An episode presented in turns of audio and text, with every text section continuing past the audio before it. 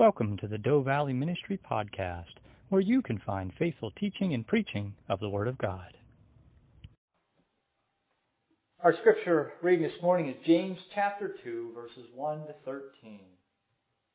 James chapter 2, verses 1 to 13. My brethren, do not hold the faith of our Lord Jesus Christ, the Lord of glory, with partiality. For if there should come into your assembly a man with gold rings and fine apparel, and there should also come in a poor man in filthy clothes, and you pay attention to the one wearing the fine clothes, and say to him, You sit here in a good place, and say to the poor man, You stand there, or sit here by my footstool. Have you not shown partiality among yourselves, and become judges with evil thoughts? Listen, my beloved brethren. Has God not chosen the poor of this world to be rich in faith and heirs of the kingdom which he has promised to those who love him? But you have dishonored the poor man. Do not the rich oppress you and drag you into the courts? Do they not blaspheme that noble name by which you are called? If you really fulfill the royal law according to the scripture, you shall love your neighbor as yourself. You do well. But if you show partiality, you commit sin, and are convicted by the law as transgressors. For whoever shall keep the whole law and yet stumble in one point, he is guilty of all. For he who said, Do not commit adultery, also said, Do not commit murder. Now if you do not commit adultery, but you do murder, you have become a transgressor of the law. So speak and so do as those who will be judged by the law of liberty. For judgment is without mercy to the one who has shown no mercy. Mercy triumphs over judgment. So our message today is dealing with judging. And so far in the book of James, we have seen really three different tests of faith for the Christian. First, we looked at how Christians respond to trials. And as we said, a true believer is in tune with God's will and responds with joy and trusting obedience. Trials show us that we cannot do things on our own. We need to rely on God. But that trial can turn into a temptation for some Christians. So then we looked at how Christians respond to temptations. As we said, God allows trials to occur in our lives to strengthen us but He will not allow us to be tempted beyond what we can handle. God always provides a way out. We may not choose it, but He provides a way out. And last week we looked at the Christian's reaction to the Word of God. When a true believer hears the Word of God, they want to act on it. They want to obey it. They want to learn more. And we said it's not just an intellectual knowledge, but it's a heart desire, desire of your soul to obey God and to be closer to God. Well, this morning then, we look at yet another test of a Christian. And this is, as James says, their partiality or favoritism. And in particular, James is talking about either social or an economic status. At some point in our lives, I'm sure we have all shown favoritism to someone.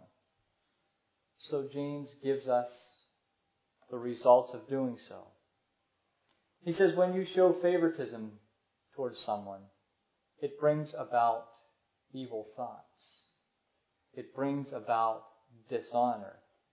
It brings about oppression. It brings mercilessness. And it brings sin. We need to remember that God is impartial with his dealings with his people.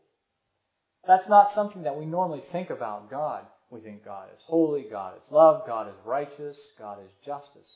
But God is impartial. No matter how wonderful a person is, how good they are, they could cure all kinds of diseases. They could help feed the poor, eliminate starvation, they could do all these really good humanitarian works. But if they don't receive Jesus Christ as their Lord and Savior, God will judge them for their sin. So God is impartial with people. And we need to be impartial with our dealings with others as well. Christians are all equal with God. And one day we'll all be surrounded by His love for us. So we cannot show favoritism towards certain people. Jesus says in Matthew 22 to love your neighbor. And unfortunately, favoritism occurs in our neighborhoods, among Christians, and even in the church. Whenever someone new comes in to the church, we as members of the body of Christ must welcome that person in a friendly and loving way. Doesn't matter if they are very wealthy or very poor. They should be welcomed the same. Now, we shouldn't welcome them in a pushy or weird way, and, sometimes we have, as a church, we, we struggle to do that. I've been in churches where, you know, I'm a stranger there essentially, and someone comes up to you and greets you and asks all about you, and then someone else comes up and greets you and asks all about you, and then another person comes up, and it's just like you're bombarded by people. And, and, and for some people, that can be a little bit uncomfortable. But I've also been in churches where you walk in and you are the stranger. Everyone looks at you. Who, who's this guy? What are they doing here? And that too is uncomfortable. So there needs to be a right balance. You know? And I always, I think it's totally wrong when someone new comes into the church and the pastor points them out. Yeah, who's that? We got a new person here. Would you stand up? Ah, you don't do that. That person will never come back in that church again. So there needs to be a right balance of welcoming people. And, and I would think in larger churches, churches there should be more of select few people that are in charge of that. But we need to welcome all people, whether rich or poor. And in our society, and again, in, in some of our churches, people with money, or people that look good, people that seem rich, seem to get better treatment. James saw it 2,000 years ago, and we still see it today as well. People want to be around rich people for some reason. They wanted to be back then. They liked rich people more, I guess. They wanted to be friends with rich people, even though James says, hey, these rich people are rolling over you. But yet today we have that same mentality. We want to hang out with people that are a little bit above us. We want to, you know, to move us up on the economic or social class or whatever it is. That's the way many people are. It makes us feel important, maybe. Or maybe somehow we think it'll benefit from us. Hey, if we're friends with this rich guy, hey, next time he has a party, maybe we'll get invited over for some surf and turf or something. I don't know. Now, there's nothing wrong. James isn't saying there's, not, there's nothing wrong with rich people. There's nothing wrong with having money. The problem is the fact that many of the rich people forget where that wealth, where that riches really came from in the first place and who it really belongs to. Whereas the poor people tend to trust God maybe a little bit more because they see God's hand at work in their lives, providing for them every day. And since James uh, is writing really a practical letter for Christian living, it doesn't make sense to ignore the poor people as Christians. If our mission is to proclaim the gospel of Jesus Christ and make disciples for Him, then wouldn't we want to do that to as many people as possible? Well, are you, do you think there's more rich people in this world or more poor people in the world? Well, obviously, there's many more poor people.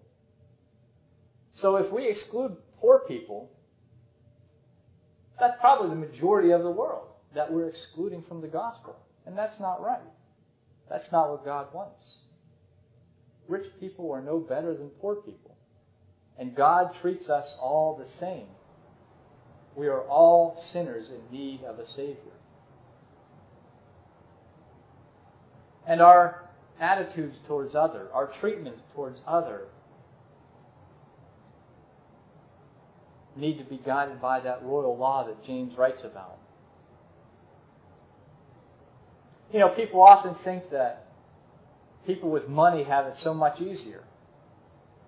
And while to some extent it probably does for the daily living, you know, you don't have to worry about where your food's coming from that day. Because rich people have money or they have the access to credit cards that they can just buy their meals. So, okay, yes, some things in life are no doubt a little bit easier to do. But the rich people are no better off. Because the rich people are trying to also hang out with richer people. So they're trying to get more money, even though they have way more than they could possibly ever need. And that's why James goes back to this royal law.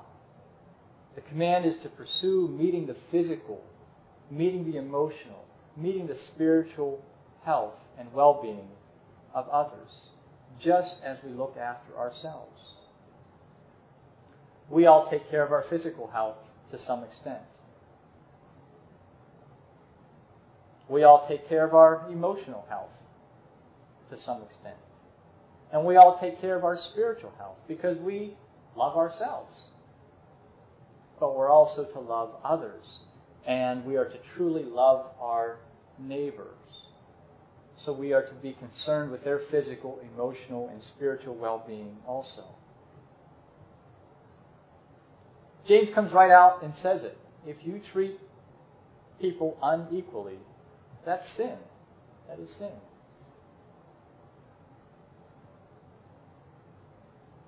But breaking just one of God's law is like breaking them all.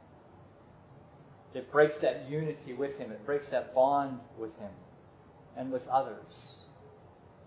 So if you're murdering someone, or you're committing adultery, or you're stealing, or you're lying, or you're cheating, it's all the same in God's eyes.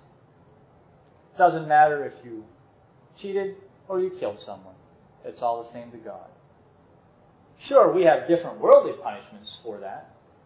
Cheating on exam will fail the exam. Murdering someone is going to get you in, in prison. But it's all sin to God.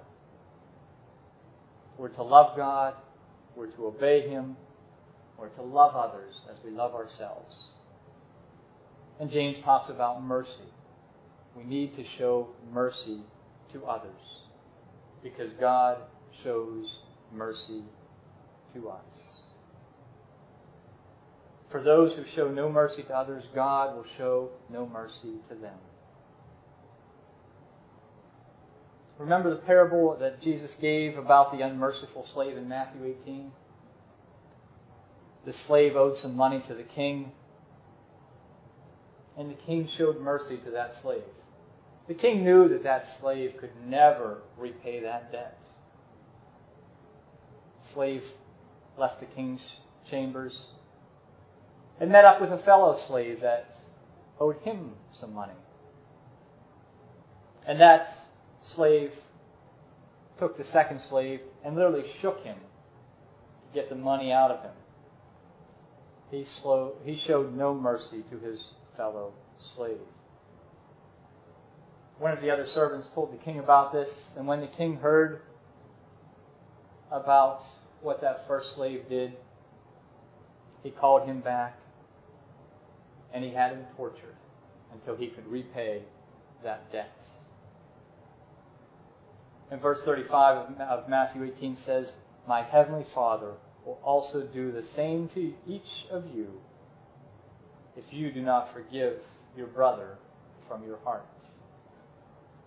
Showing mercy is important. Even in the Lord's Prayer, we pray to God to forgive us our trespasses as we forgive those who trespass against us. It's showing mercy to others. We're to forgive others. We're to love others as ourselves. Mercy is not something that many people are good at today. And we see this at a young age somehow. It's ingrained in us to seek revenge, not to forgive, not to show mercy to the other people. The cross of Jesus Christ is the ultimate example of mercy triumphing over judgment. I think it would be a very difficult job to be a trial lawyer or, in particular, a judge or even an arbitrator in these cases. Because, on one hand, as a Christian, you want to show mercy, but on the other hand, you have to carry out the law.